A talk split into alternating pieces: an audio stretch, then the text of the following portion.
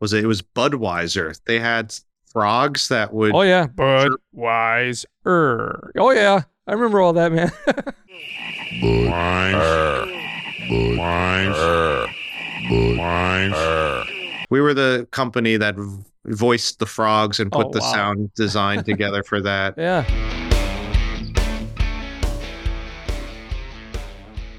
All right, everybody. Uh, hey, Pete, welcome to the Business Line podcast. How are you doing today, bud?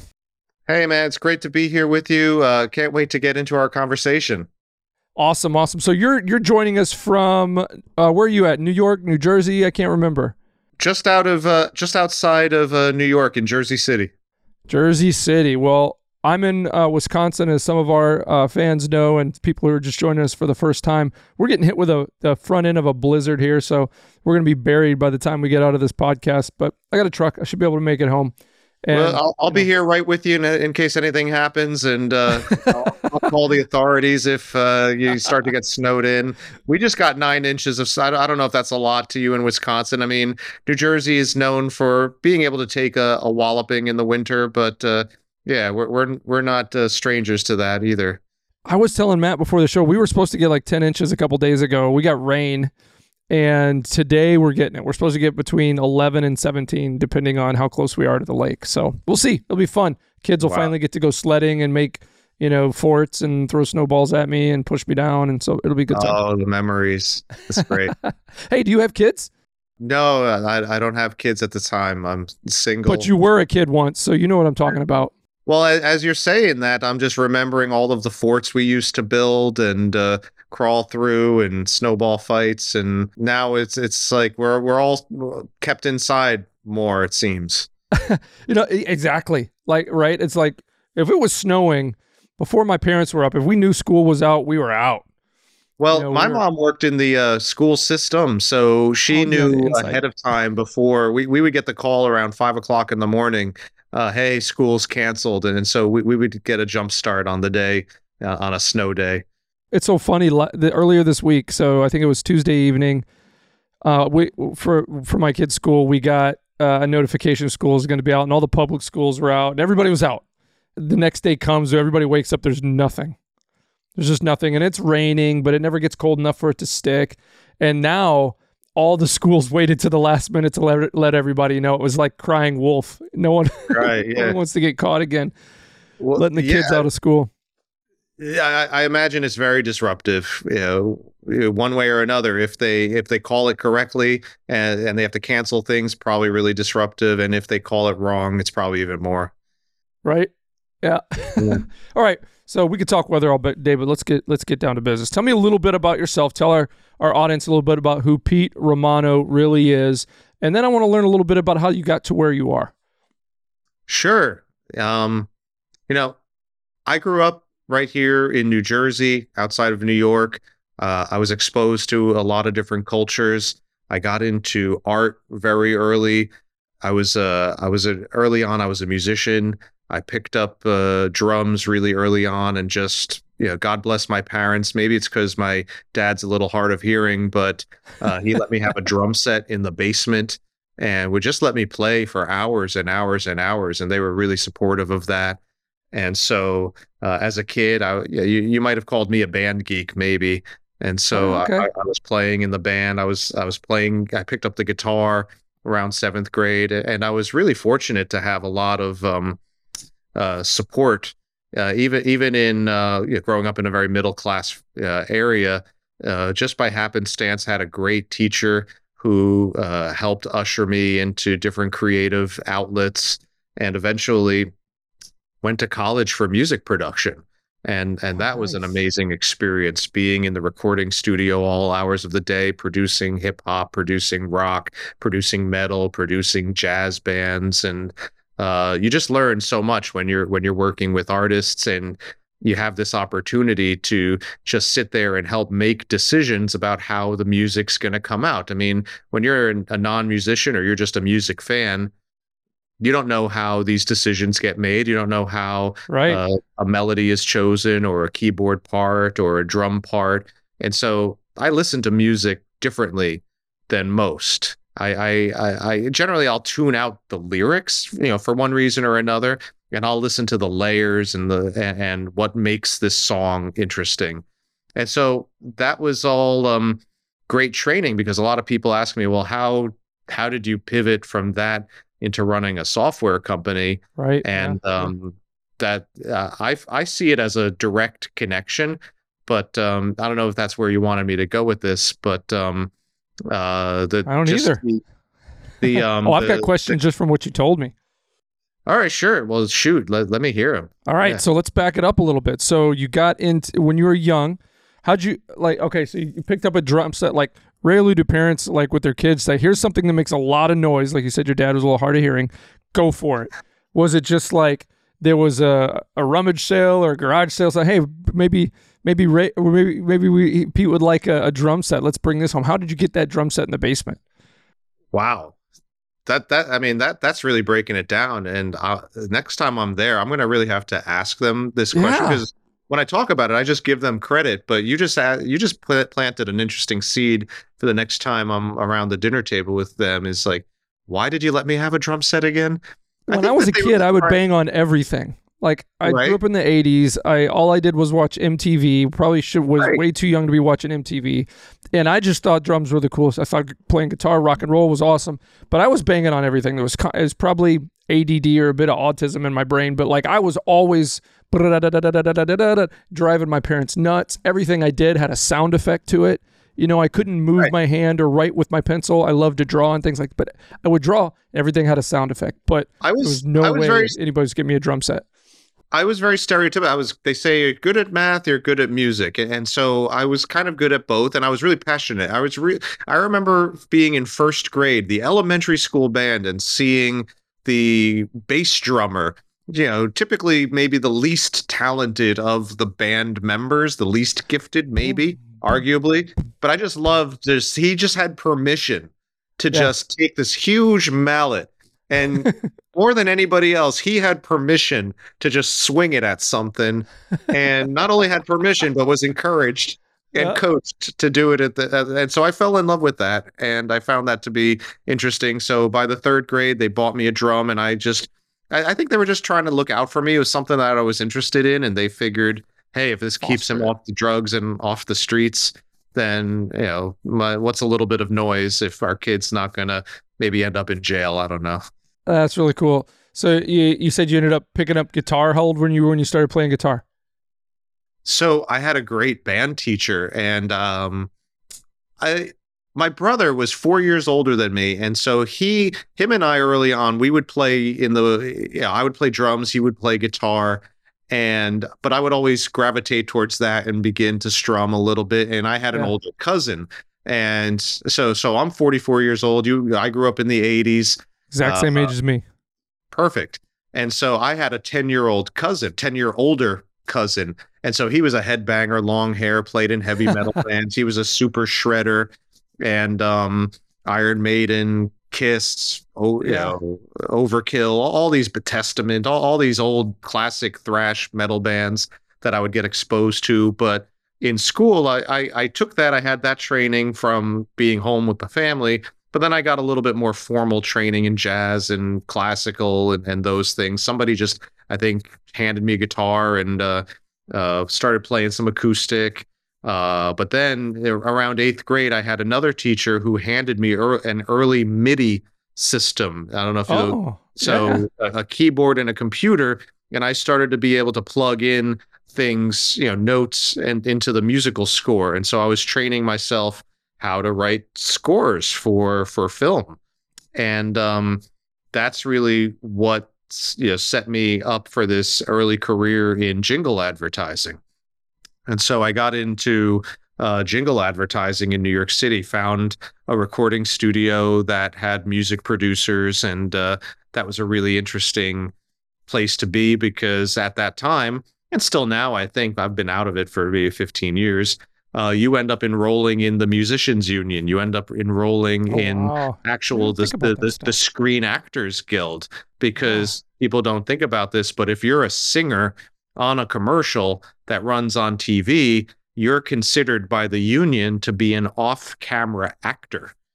And so you're singing in the jingle, you're not on camera at all. You're nowhere near the set, but you're considered an off-camera actor and you you're Hmm. entitled entitled to residuals. And so that was pretty lucrative early on, uh, going up to this, you know, the Screen Actors Guild Union, going up to the Musicians Union, picking up checks for ten dollars, twenty dollars, like pile of checks, you know, maybe this high that were all 10, 20, 30 dollars, a hundred dollars uh, for every time a commercial ran. And so that that was a really interesting uh, early career. That is cool. That is cool. And so you went to college. Where where you went to State University in New York? New York. Precisely, yeah. So um, at that time, it was one of the only colleges that offered one of these um, uh, studio production programs where they Okay. had where they had multiple recording studios uh, in the uh, in the college, and it was on the third floor of the music building, and I think it was on the third floor because that's where they stuck all of the uh, deplorables, maybe you'd say. the uh, so I'll never forget this being a high school senior and going around touring colleges and being uh, the professor's name was Jim McElwain. Maybe I'm gonna have to send this to him to see if he remembers this uh, moment. But Jim McElwain, the dean of that department, was walking us all around, you know, opening the studio to show off the facilities, right, to impress these you know, impressionable parents, these impressionable high schoolers. And uh, he opens up this studio, and well, what what's on the wall? Uh, but a, a giant graffiti penis, and all of these, all of these parents. Uh, you know, it's just like, uh, you Oh know, and Jim, God. Jim unwavered because he's an old hippie guy. Uh, unwavered, uh, just closes the door slowly and just carries on with his conversation because he just realizes that maybe it was planted there because somebody knew that these parents were all walking around. Maybe it wasn't. Yeah. Maybe maybe he knew it was there for ten years but never decided to clean it up. It doesn't matter, but it was there. It's a form of artistic expression, right? It's Yeah, artistic expression. Um, but that was a great education. Um, I started producing records for the uh, for the students. Eventually, I started producing records for the uh, the faculty there. Uh, they were hiring me as a student, paying me 15, 20, 25 bucks an hour at that time. That's still good money now. Uh, and um, it was just great training. And uh, so this would have been late '90s, right? This would've been- I'm trying to- 97, 98, Yeah, okay, 99. Yeah.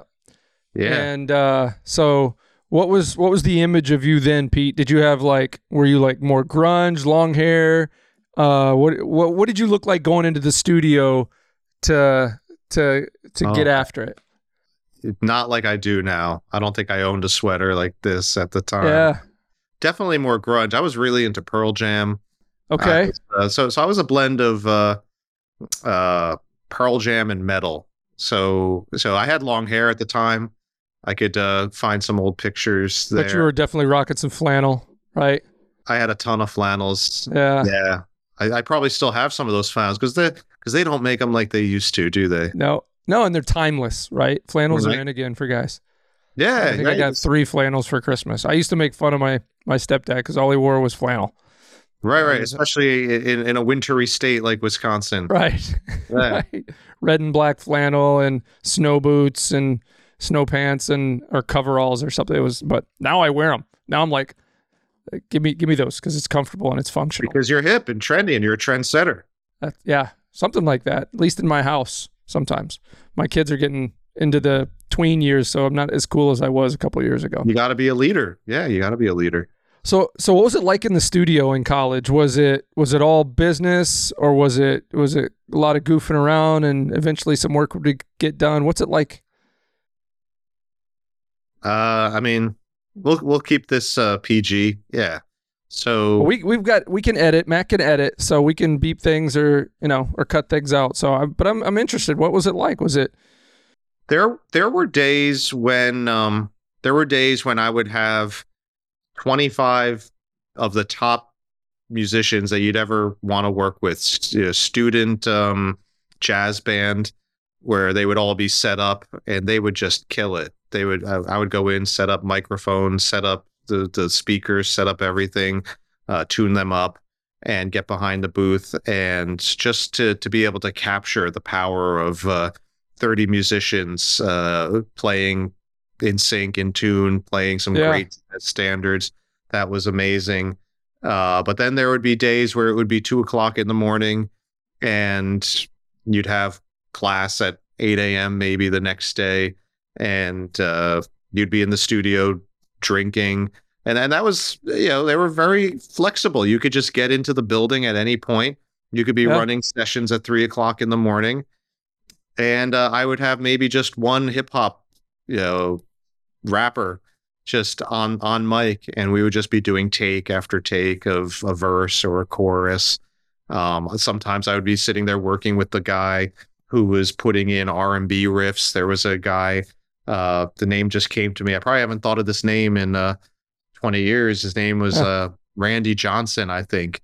And at the time he was uh excuse me for a second. He was just okay. uh, unbelievably talented. What was um some of the best musicians some of the best musicians were the the, the black guys that grew up in the church that, yeah. that oh gosh, the gospel the- background and the oh yeah. gospel the gospel musicians that came out of the church and then went to music school because they I don't even know the harmony. I'm really good well trained in harmony and chord progressions and getting from yeah, you can go from one chord to another and you could call that music, but when they're able to fit in two or three other chords that sound amazing between that one chord and the second chord, then that's where the genius comes in. And these guys were able to just kill it uh, on that stuff. And, they were just not the the formal training was just in the church, just Yeah. being in the band, and they were they were probably just thrown in um, as a kid and just had to just keep up. Probably, just I mean, I- I used to think about that a lot when I was younger because I, I, I, I did some music growing up when I was young. I didn't stick with it as much, and now I do it a lot more now. But like, I used to think about a lot because you would see a lot of, you know, even the '80s, '90s, 2000s. A lot of very famous performers started out, you know, in the church. They kind of moved through, and then they they they switched over to you know pop or, or country or something like that. But Right. you know, I serve I serve in our worship ministry now, so I play lead, and I started out by playing bass, and I just when p- things would open up, they would ask me to do things, and I'd be like, I don't know, but I can figure it out. You know, cause, uh, so 'cause I can read music. I, I was in band when I was from fifth to ninth grade, and so I played saxophone, so I can read music. And then when I was in college, I tried to teach myself guitar, and I took a short class, and then I failed out because I stopped going to class, and but then I picked it up again. But now I'm I'm playing again. But if you really want to to or if you have a drive like with anything you know if we when if and when we pivot to business at some point it's like you got to be willing to put in the time and get through Right. the frustration and you know that flywheel that's not moving and then all of a sudden just to get it moving is so frustrating. I don't know what i'm doing. I need help. I got to learn. And then the time and time and time and time and time. And then you find the things that actually bring you forward. Then you start you, like now i don't have to practice for an entire week to learn one song. I can get i can, Right. I can get the song down in a half an hour and the rest of the week. I'm just putting together the parts and you know you know not perfecting it but at least mastering it to where it's going to sound good in performance everybody. like those every adult should have a guitar to to strum. They should all i have agree some music. Yeah, I agree. Because so much comes out of that. So much comes out of that. And I, it sounds like what you experienced when those folks were would come into the studio and they were in well, they were in university and really starting to let's say learn the theory and things like that. They had spent 10 to 15 years 2 to 3 hours a day. They had had their 10,000 hours in at least of mastering um uh, you know making music uh, you know in the soulful way in the church and things like that. And but that's really cool. What's the what's the craziest thing that ever happened in studio? That that uh again, you can keep it as PG as possible, but what's what's like one of those things where you're like, man, I I, I don't know if I should ever talk about that again. And you can you can protect the names of the innocent. We don't need to know the exact people. Oh, um, there. Uh, I, I, yeah, I, I'm, I'm not sure. There, there were some older folks that had kind of more interesting stories than than than than maybe than I'll share personally. Like uh, sure. sure. I'll, I'll share a um. I know a guy who was the engineer on one of the Guns N' Roses songs from uh, Appetite for Destruction, Okay. and there there's a there's a part. Uh, I think it's Mr. Brownstone, but maybe uh, maybe uh, I'm not right about that. Where there's um, Brownstone. I remember that song. right I used to listen to GNR. one My the fourth the- grade picture, I'm in a I'm in an Appetite for Destruction T-shirt with a mullet for school. right one of the best records of all time. Yeah. And one of my friends, uh, I still talk to him. His name's Andy. Um, he lives up in Westchester, New York, and and he had a lot of claims to fame. And uh, he was in on the recording session where, in one of those songs, there is the sound of a woman where it's clear that they're making it that that there's basically an overdub of what sounds like sexual activity Yep. on the song, the the sound of a female moaning, and um, you know, and in any typical recording studio, if the artist felt the song called for that sound, they would probably just set up a studio mic and just have a female just get on the mic and just kind of fake Make it, the noise. Yeah, yeah. just make the noise, make, but not Guns N' Roses. Oh Guns, gosh. Guns N' Roses was uh, authentic about about their over, about their sexual sound effect overdubs, and and he shared that story uh, with me, and and so I, I always remembered that. Um, but but besides that, it. I wish I had more interesting stories. Like I, I was just blown away by the the virtuosity of people and just how magic can come out of out of individuals when you when you least expect it whether it was a guitar solo or a lyrical uh you know piece there was a uh, there was a guy that um his name was Jesse Colbert and he was about our age and um a guy who was as as as white and waspy as you could ever imagine, but trying to be dread and trying to be Jamaican in college. You know, we all Oh, kind of wow. knew one of those guys, Yeah. but he was a brilliant guy, and um, everybody bought their weed off of him, and uh, and um, and he was just like you said, put in their ten thousand hours. He was so committed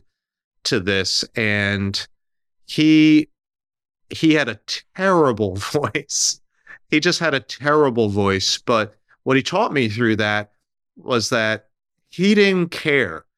And he just kept going and charging through things and charging through things until he ended up. I, I produced this this record. I still have a copy of it on a CD somewhere, and um, it was amazing to see somebody who kind of just knew that that he didn't have that particular gift, but he had the gift of perseverance and he had the gift of passion.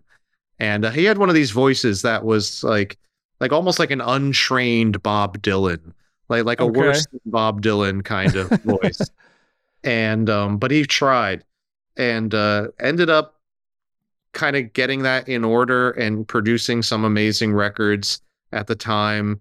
And um, but just a brilliant fella, and, he ended up uh, being taken away from us way too soon, Ah, and um, just from some just terrible, uh, you know, circumstances with uh, you know brain clots and things in Mhm. his early 30s. And uh, but he was just destined. He, he ended up going into starting a business for um, tutoring that was making two million dollars before he was 30, and um, you know, a person that was just really motivating me uh, to be better. And so sometimes I think to myself, well, what would Jesse do? You know? were you? Did you end up being pretty close with him? It sounds like. Oh yeah. Yeah. Through, through producing these, we had the kind of friendship where uh, we, you know, we can call each other assholes and call Yeah. people out on Those their. are the best. Yeah. Those are the best. Those are the ones you need, man.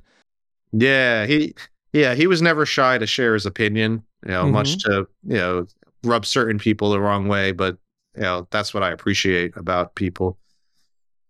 Because if they're doing that, they care, right? Oh yeah. A- and you could tell, you could tell a person who you could always tell a person who is sharing a negative takeaway about you to make them feel better versus sharing a negative takeaway to help you. Oh yeah. There's a very subtle difference there. Oh yeah. Yep. You can you can definitely tell whether if it's a self-serving rebuke or if it's a rebuke to like, hey man, you're you're way outside of your lane here. This isn't good. And I, I it, when you can find people that can do that or you can trust enough some of it's it's a personal thing it's like i got to be to become the type of man who can take somebody criticizing me and then 5 minutes later sit down and have a drink and you know everything's fine Right. because it's it's the criticism that we grow in it's the it's the it's it's you know so if, if everybody around you is just telling you how awesome you are you got a problem that's, That's not going to end well You're going to grow up to be a douchebag. Yep, absolutely. Man, this is cool. So, all right, so you get done with school, you're you're in production, you're you said you got into like kind of jingle work, doing commercials. Can you share a cool jingle that I would know? We were um Or is Uh, somebody going to get royalties to if we say it on the, that age. on the line? we're getting to that age now where um maybe maybe we would be more into this product but uh maybe not at the time but Yeah. maybe in in the early 2000s a campaign came out of Pfizer um for a uh a, a like a I guess you'd call it a boner pill so okay. so Which one um, now? Now they're everywhere. now they're everywhere but this was the original boner pill Oh, And so this would have been was the original one was um the know blue one, right? Viagra Viagra. Okay. Yep, that was yep. So so there was an early campaign, and I forget if there was their first campaign, but they had licensed. dysfunction. They had licensed. Uh, I guess was Elvis the original writer on Viva Las Vegas. I believe so. I don't know if he was the original, but he's definitely the original performer. Right. He had a famous version. So there was a there was a, a jingle, a campaign that they launched was the Viva Viagra campaign, and I remember having the ad ad exec uh, across, and I had my boss at the time, and I was the one just holding the guitar, trying to strum these chords as the ad exec and my boss were trying to work out the changes because you, know, you got to fit this into 30 seconds. Yeah. and so uh, you you try to find well what are the you know when when you're doing jingle work especially at the time when everything was a 30 second commercial uh you had to be really clever about what parts of a song you needed to to hit and, and include and um, because not only does it have to be musical you can't skip a beat you can't just edit the song willy nilly Right. because it's just gonna the, it's gonna fall apart uh, and so we were working all of that out and so we were part of the original uh, viva viagra uh, production which was uh, a good claim to fame there was uh, before that there was um, do you remember this it was the um was it, it was budweiser they had frogs that would Oh yeah. Budweiser. Oh yeah. I remember all that, man. so I don't know. yeah I'm so proud of that. people in my organization at, at the time not me but um were one were, were those frogs the And so people in the organization were the frogs. we were the company that v- voiced the frogs and put Oh, the wow. sound design together for that Yeah. yeah so that that oh, was yeah. I remember those. That was a big campaign. That was huge. huge campaign yeah And I think right after that was the like the what's up stuff and yeah yeah that i wasn't a part of that but um the um we did some outback so like Outback Steakhouse? yes outback steakhouse yeah. yeah, Yeah. so um i played uh, uh a few versions of that little uh i don't know if you call it the, a pan flute do do do do do do like uh, that Yeah. was their little sound effect that uh you would know it was an outback commercial Yeah. Yeah. It's crazy, you know, thinking about commercials and jingles as media and television has shifted to so much online. And I know they. And here's the funny thing: or there's a couple years ago is that shift, and everybody was so happy because okay, we're getting away from cable. We can cut that cord. We're gonna do apps. Now all the apps, I'm paying for a Paramount Plus app, and I'm still getting commercials. So now every couple minutes, I got 90 seconds of back to the jingles and back to the commercials, and you know, it's like Right. but I have fond memories of that stuff growing up. You know, like I always hated the commercials coming on, but they stuck with you. And then, Yeah, and now you would um you would uh I, I seek them out on YouTube from time to time. If there's nothing else to watch, I'll I'll try googling um uh just commercials from the 80s. They're they're fun to to to go down memory lane. oh yeah, and because they're kind of a part of our past, a part of like our cultural upbringing. You know, the other day I was looking up for some reason. I went down a rabbit hole of old McDonald's commercials. Uh, you know what it was? Is my son. He's getting kind of creative. He wants to draw comics and stuff like that. So I got him this cool tablet that plugs into the computer. You can see the screen. He draws on it or whatever. And he's got these little characters he's creating. And one of them, I he calls like harmonica guy or something. And he plays the harmonica, but he looks like Grimace. You know, the big purple blob guy from from the right? from Yeah, McDonald's. course. Yeah. None of those little characters are around anymore. And I'm like, that looks like Grimace. He's like, what are you talking about? I remember, I go, remember a couple months ago when they had that purple shake and they called it the Grimace shake? That's Grimace. So I looked up some commercials and started showing commercials. And he's like, those are really creepy. Because there's like Hamburglar and the Fry guys walking around and Grimace. And, you know, everybody thinks clowns are creepy now. So you got Ronald, like, it's so much different. The um yeah, those characters were insane. Do you remember what was more creepy than him was the uh and this wasn't that this wasn't that long ago was the the Burger King king with the plastic yes. Yes. how creepy the big head king guy. Yeah, imagine turning around and seeing this guy standing next to you as a kid. Yep. You freak Yeah. out. And is, you tell me, is that part of the is that part of the gig? Trying to find something that's that's kind of right on the edge that that you either think is creepy or you think is funny, you think is cool because that sticks with people. Is that what it is? I was working with my business partner yesterday, and he said something uh, interesting about uh, about ad like digital ads. Mhm. uh, on a website and things that are going to get you. And, and he was emphasizing that um, you got to make them ugly. You have to make got to make them ugly to stand out. And uh, everybody's trying to go for like it's easy to make a highly polished, refined thing. And as an industry professional in any industry, uh, you're you're every year you're able to do a higher, more polished version of your art. And it takes a certain skill set to have that level of training and that level of experience, but still do something that's edgy and down to earth. Mhm. And um, and uh, I I think that that's uh, that's a person who's excelling even further. The the the person who's able to do something edgy that's just edgy in the right way because there's a difference between just edginess and bad.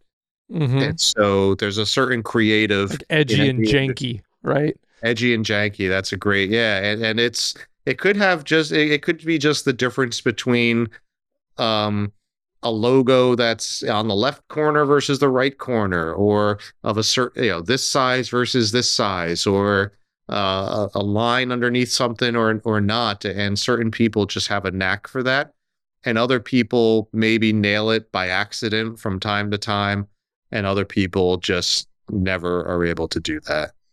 Yeah, it's it is a fine line because I deal with that a lot when I'm talking with my folks uh, here internally and people we consult with when it comes to marketing and creative and stuff. And it's it's this because in the tech world, you know that we live in, we we have to balance because so much get puts in front of us. It either looks really good or it looks just a bit off. And right now, the trend for the stuff that looks just a bit off is that's got to be something of a scam, right? Like you get this email, you see an ad on Facebook, and it kind of it looks 95% like it's from Microsoft, but Right. one of the squares in the Windows logo is just a little janky. And a lot of the times that's a telltale sign of I don't know why they can't figure out how to make it exactly the same because I could do it probably in five minutes using Canva You know what I mean? I've been fortunate enough to work with people from all over the the world, and it's interesting to see other cultures try to create art for this culture. Oh yeah, I deal with it every day. We have we have folks in India and our offices in India, and it's a Right. it's a, a a it's it can be a challenge for sure. Exactly. Yeah, exactly. I, I uh, that's exactly what I'm talking about. I have a team in India as well, a- and it's like you can't help it, but you're going to blend in your uh, culture. You you live, you're immersed in your culture all the time. They're immersed in different color palettes. Their national flag is a is a different color. They don't see red, white, and blue all the time. Every time they look at a stadium or anything, they see browns and greens and earth earth tones. And so Yep. uh you're when you grow up in in that kind of culture versus our kind of culture uh there's all you could you could just have that little and it's not that it's good bad or wrong or right No, or anything but it, as a creative and in service of a client who's expecting a certain kind of output and and you're using resources from all over the world uh you, like you said just the positioning of a square or the tilt or the color chosen uh can be a giveaway about where did that version of something come from. Yeah, absolutely. So you're leveraging people all over. So tell me a little bit about how you how you plug those pieces in successfully in your business, and you know, because so, so are we. Like we have now, my business partner is is from India, Indian citizen, and then we have a third partner that's born Indian but U.S. citizen now. So it's a really good blend, and I would say.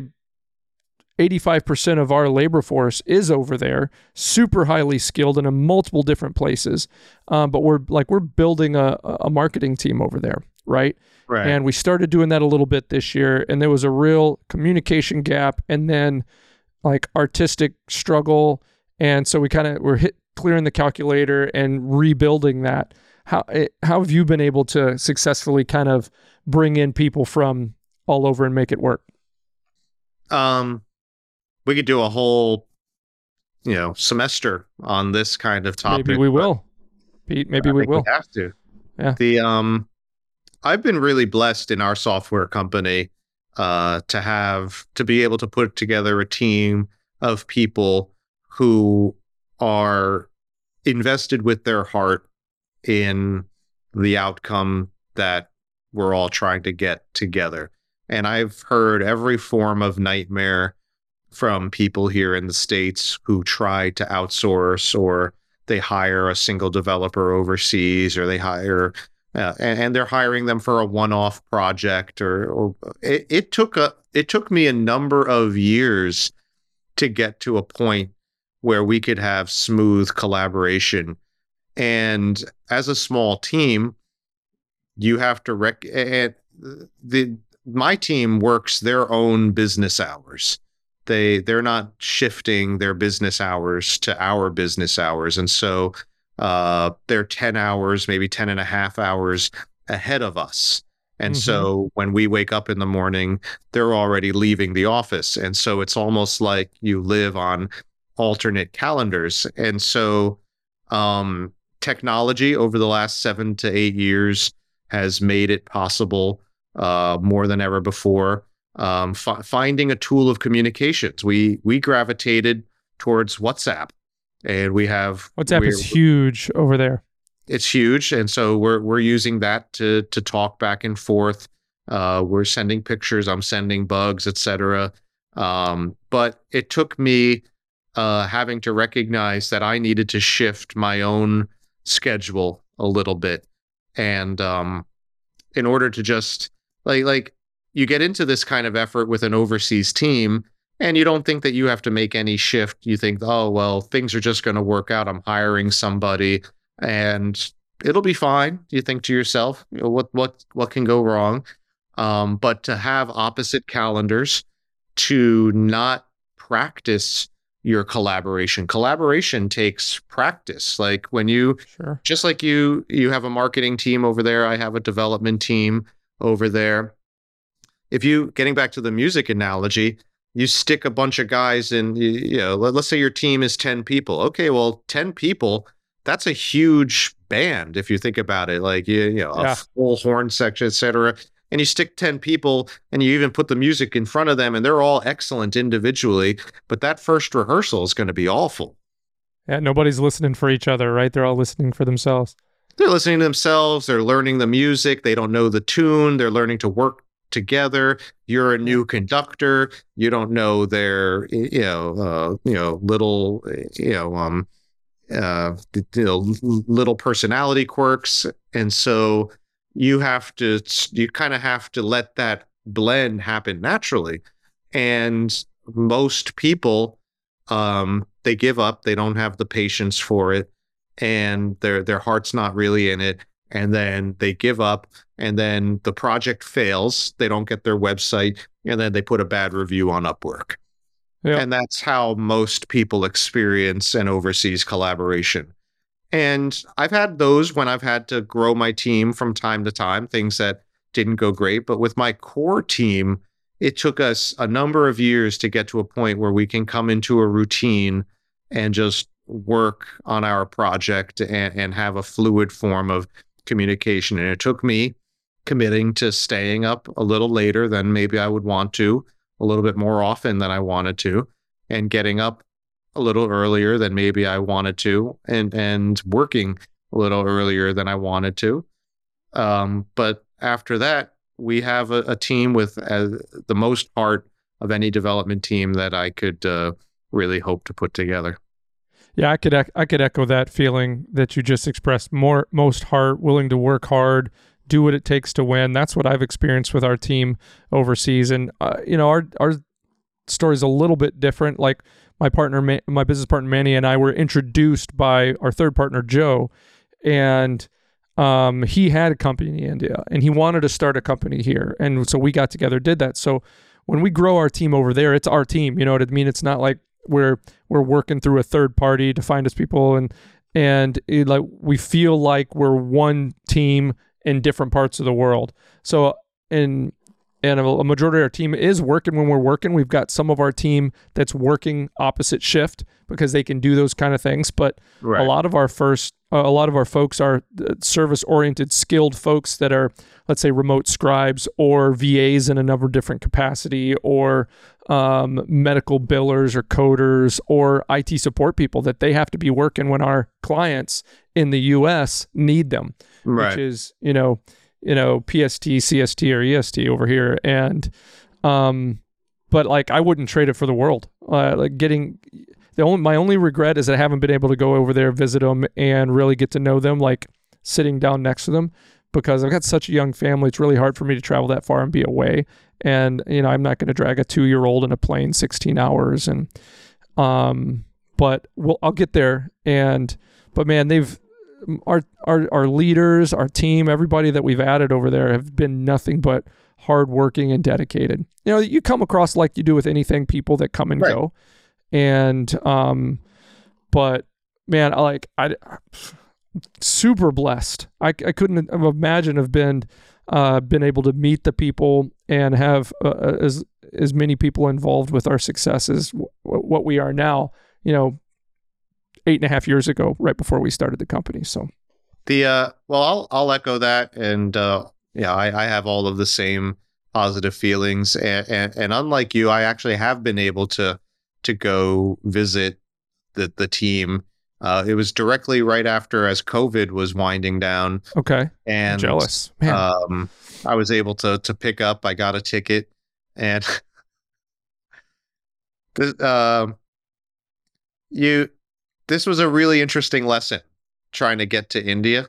Not for okay. anything you're thinking of right now, but um, it's an interesting lesson. First, the first part, and I'll get into the trip if you want to. But this yeah, first wanna, yeah. takeaway, this, this first takeaway is um, as a human in this world, you have a lot of other humans that you don't even think of them as guardrails to your life. Uh, and something comes up in your world and you ask somebody about it. Yeah. And and you get a piece of information or something else comes in and you're concerned about something, you get good advice from somebody or you get some okay advice from somebody else. Um, and without even knowing it, without even sometimes asking, you're being bumped back in line as you go through your day. You're kind of to, to stay on a good path. You know, uh, in in every Stay meeting, out of the ditches, right? Yeah, just to fall, you know, even for simple things like you know, you know, some some small thing, you know, your wife might catch, and oh, don't do that. The the stove's hot, or or, or and and so every day there's these little moments and big moments that kind of keep us. And um, I was so excited to get my you know plane ticket to to India. I went online. I bought the ticket. I told all of my friends I was going. I got advice from a lot of people and um, I go down to the airport, Newark Airport, and I hand them my plane ticket, and they're like, "What are you doing? You can't get on this plane." I'm like, "What do you know? I have a plane ticket. I have my passport." They're like, "Well, where's your visa?" Well, what do you mean? What do you mean visa? I got a credit card here with with I showed up to Newark Airport because I've been to Europe. I didn't, you know, you don't need You it. Uh, maybe now I think they've changed that. But um, I told everybody that, so I was so embarrassed to tell. So, so nobody in all of these talkings thought to like remind me, like, oh, by the way, did you get your a visa? visa. They just Like- assumed they might not have even known, right? You might have let me go all the way to, you know, fly to New Delhi without um, me noticing it. um so so that was interesting to to go down to the airport have everything already set and then be turned away at the gate for not having uh turned away at security for not having Yeah. your visa so that, that was an interesting lesson in travel Al- always look at your local travel Wow. plans everybody out there um but hold, I could hold just on feel my face getting red in that situation and holding back a temper. like what? So yeah, you so you're at that you're you just getting turned away. Was it like did you just kind of just stoically say, "Okay," turn around and walk away or you're like, "What do you mean I need a visa?" there's certain times when you just you know there's there's no arguing Yeah. So I just went home. Uh, I think that day I drove into New York directly to the Indian consulate to to start to file the paperwork and, and Yeah. the visa. And uh, How yeah, long did so- it so take that- you to get it? Two to three weeks. Not bad. But it was it Yeah, was nerve wracking because you actually I, I don't know if this is how they do it now, but maybe this was a COVID thing. Uh, you actually you know maybe this is how bad poorly traveled I am, but you actually have to ship. At the time, I had to ship my passport to them Really? and, and then get my passport back in the mail, stamped, ready to go. Yeah, Yeah, I'm I'm not very well traveled at all. I don't even have a passport. My my business partner Manny, who's usually on the couch with me, he's like he's like, You gotta go get your passport. I'm like, I don't have time, man.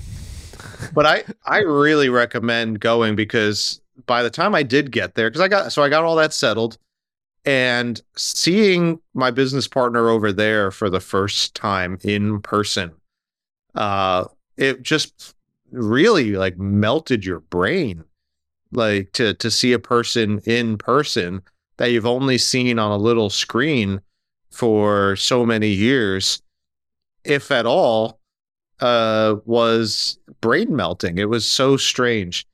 And I just remember thinking, like, you're taller than I thought you were going to be. You know?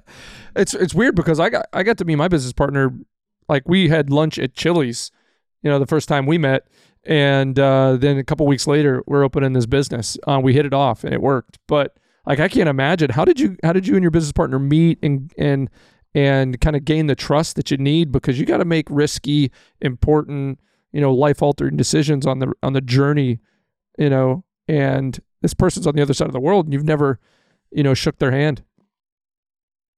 yeah, it, it- there's a lot of degrees of trust, but um, He's probably thinking the same thing about you. Can I trust this guy? Because right? well, yeah, and um, and they know as developers that you know they they know how the systems operate, and so they're they're in a position of uh of their interests being covered, and um, but it takes the you know you have to trust but verify you know whatever it is that you know you're in business with. But then um just hitting deadlines and calling people back is 80% of the challenge. Yeah, And- if you can if you can replicate that long enough, you start to build that trust, right? You you start to understand. And they did that very early on where and and then not only hitting deadlines and calling people back, but showing up to meetings, Hmm. but even when something was urgent and or you felt urgency that uh, a client needed something and they would rise to the occasion one time Yeah. and then rise to the occasion a second time or pick up the phone in the middle of the night when it's an emergency um, all of that really adds up to uh, uh, some trust Yeah, there you go. That's t- totally true. You know, you've got something good that you want to hang on to. right Well, cool. So, how? I know everybody. I, want to try to ask this in a different way because everybody makes transitions and pivots in life. But like, you just wake up one day and say, "I think I want to do a software thing. I've used CRMs and and these all suck. I want to do something better." I mean, what? And I'm going to you know look online for somebody who can develop this for me. You had to have had some sort of a, you know, maybe light bulb moment or something, or did you say, "I just want to get into this"? Um, I'm really stubborn and uh, just kind of want things how I want them in terms of business. And I had a I had an earlier development team, and I really fell in love with CRMs. Uh, my accountant at the time, when I walked in, just crying and moping about my business and he turned his screen around. He's, oh, I've been playing with this thing called Zoho. Ah, that's what we use. We use Nice. Zoho.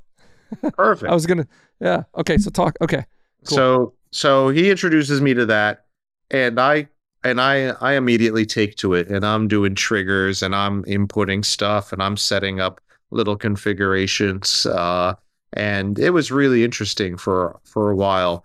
But then, as I started to want them to do more things, I recognized that as a whole, that tool wasn't everything that my I was doing marketing like you at the time. Yeah. I was a marketing consultant. And I knew that, well, this is a great tool and I can give that to my clients, but they still need phone systems and they still need texting. And I don't really like how it does the email blasting. And they still need a website and it doesn't really do anything there and I need to do this app thing over there, and it's a real pain in the butt here. And I remember thinking to myself that I can pay developers to sync a bunch of stuff all together, and then I wouldn't have anything that I own, and it would still have to be a tons of different software, or I could just pay developers to build something myself.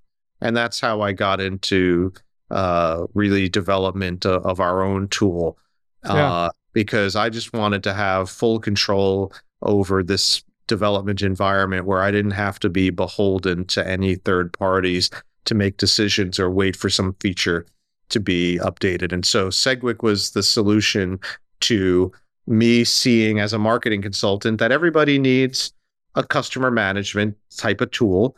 Everybody Mhm. needs communications and email blasts. Everybody needs to in every business, I mean, needs invoicing and quoting.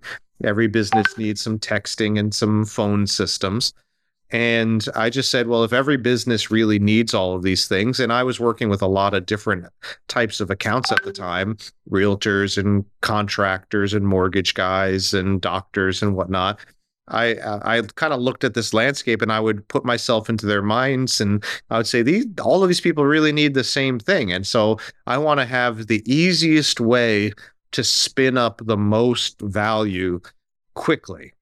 And Yeah. that's the where the idea of Segwik was born. I just want to make an account and have all of the tools that are necessary for them. Yeah, and like like I mentioned, we use Zoho, right? So there's a lot in there. So when we started the business, uh, you know, I knew I needed to get on top of uh, CRM and figure out what we want to do because I've I've been a part of some good ones and some not so good ones, and I'm so first thing we did is I looked at HubSpot because HubSpot, HubSpot had some free stuff, and it was allowing us to do.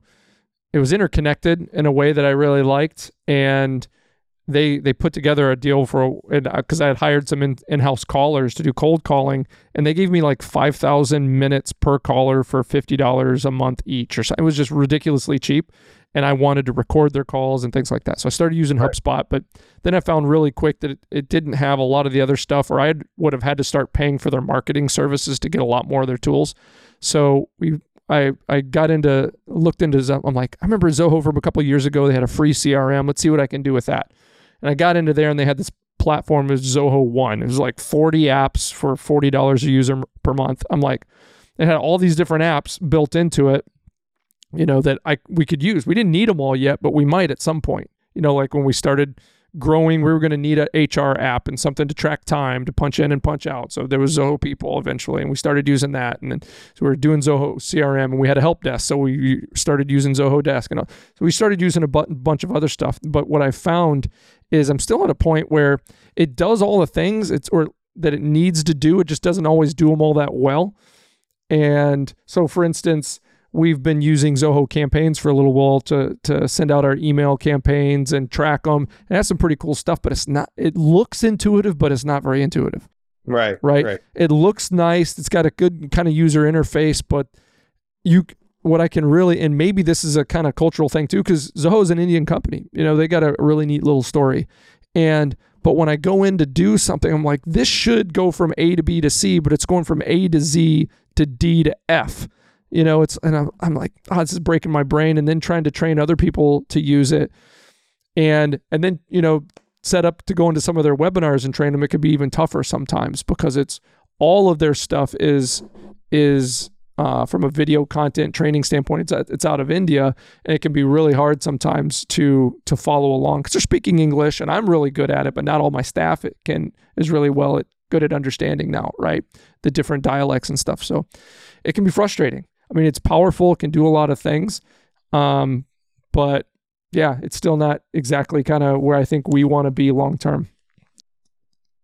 Um, yeah, and and for all of those reasons, I'm not going to claim that we've solved all of those user experience problems or that. Come on, man! You say we're the best.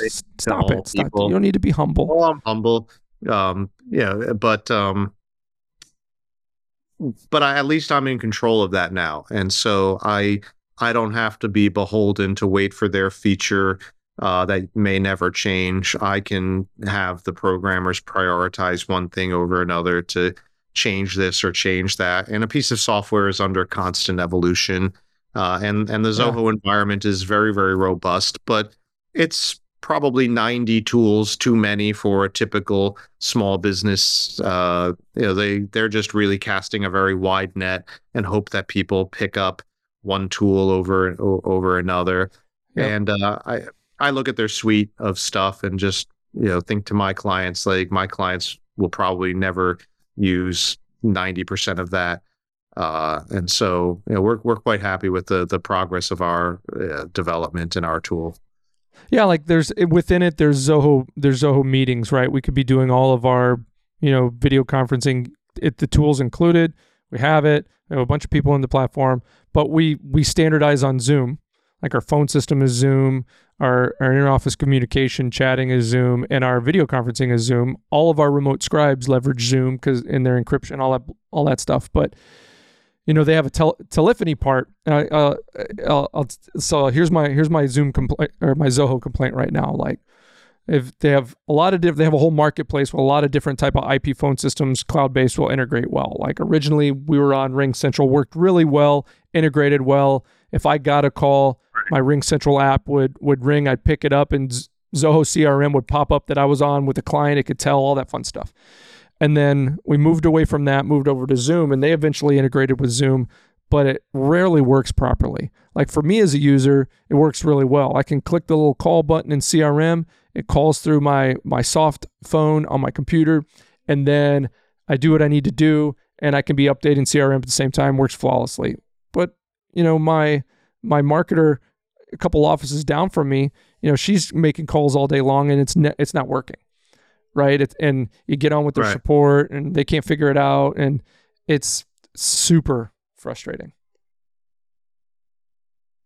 Right. And and again, all these things are going to come up in the evolution of software. and it's great when you're in the position that you can uh, have some say over that. Like, um, uh, we're working on uh, like the difference between how we developed versus other tools Mhm. is that we've really developed as a service boutique and a software company second. And so we've taken a small core group of clients and instead of just putting our own development pathway, we've we've contoured it to our clients and went very deep on their particular challenges. And um and that was an interesting lesson to learn was that if you're going to be a small company, you you can't just uh, uh, rest on your laurels and you say, well, we're this is our development timeline and this is what we're going for. Yeah. Uh, if you want to keep small businesses as a small company, you need to really contour your tool uh, to to their specific needs. That's Are the we- strategic advantage of being small, right? We're the same way. All of our competitors are way bigger than us in in the verticals we work in. But when we can tell somebody, "Hey, we can customize this approach and make it just the way you want it," that's generally that sometimes that wins the close right there. Pete, you know, are you a, a are you a sports guy? We like to end the What? show on some sports talk. I um I'm a baseball fan. I I'm Baseball a, I'm a fan. Fan. Yeah, I like baseball. You're a Yankee fan? Okay, cool. Yeah, yeah. Very I'm cool. Fan. Um, what's your who's your favorite Yankee player of all time? Um, I don't know. Don Mattingly comes. Don he- Mattingly. Okay. Yeah, Yeah. was he? You would have been you would have been young when Mattingly was playing. I have Yeah, a neat little story. part. My my stepdad used to work at a Ford dealership and in Marinette, Wisconsin, and there was a Marinette guy that ended up playing. His name was Bob Wickman. He played very shortly as a, a relief pitcher, and he got an autograph ball for Bob Wickman, gave it to me, and I immediately, like for about ten years, was a Yankee fan. So that's a nice little little Yankee story. The um when I was in my recording studio days, I'll I'll share just one quick story. Um, Yeah. I didn't know who this person was, but it I, I knew one of them and not the other guy. Uh, Joe Torre walked into the recording studio, What? pulled the Yankee yeah. from their best run ever, and Yeah. he was walking in shoulder to shoulder with Bob Gibson, uh, Wow. which I later learned was uh, one of the most beast pitchers of all time. Uh, from my much bigger Yankee fan friend Greg, who was just a you know jaw dropped, aghast that I'm in this studio and that I'm not enough of a fan to be bestowed this honor of Right. being. And I had the honor of worthy. Joe Torre was a cameo cartoon voiceover for a movie I was working on. And uh, so so he was uh, the coach of, of a movie where I was doing voiceovers with him, Robin Williams, Marisa Tomei. What and- movie and was that- this? I'll have to get back to you on it. There was oh uh, yes, email it me. was uh, I want to say I know this because all those all those all those actors I right I know it had to have been something cool. Anyway, gonna I know I'll we're really short on time, yeah, Pete, and I I want more of it. We're definitely going to stay in touch and bring you back because we got a lot more to talk about. yeah, we have a lot Um, to collaborate on. Yeah, talk about. All right, all right, brother. We might be sending you some bad weather. It usually goes west to east, so if you get hit with everything we're getting now, stay safe. Um, but hey, this has been a pleasure. Love talking to you, man. Likewise.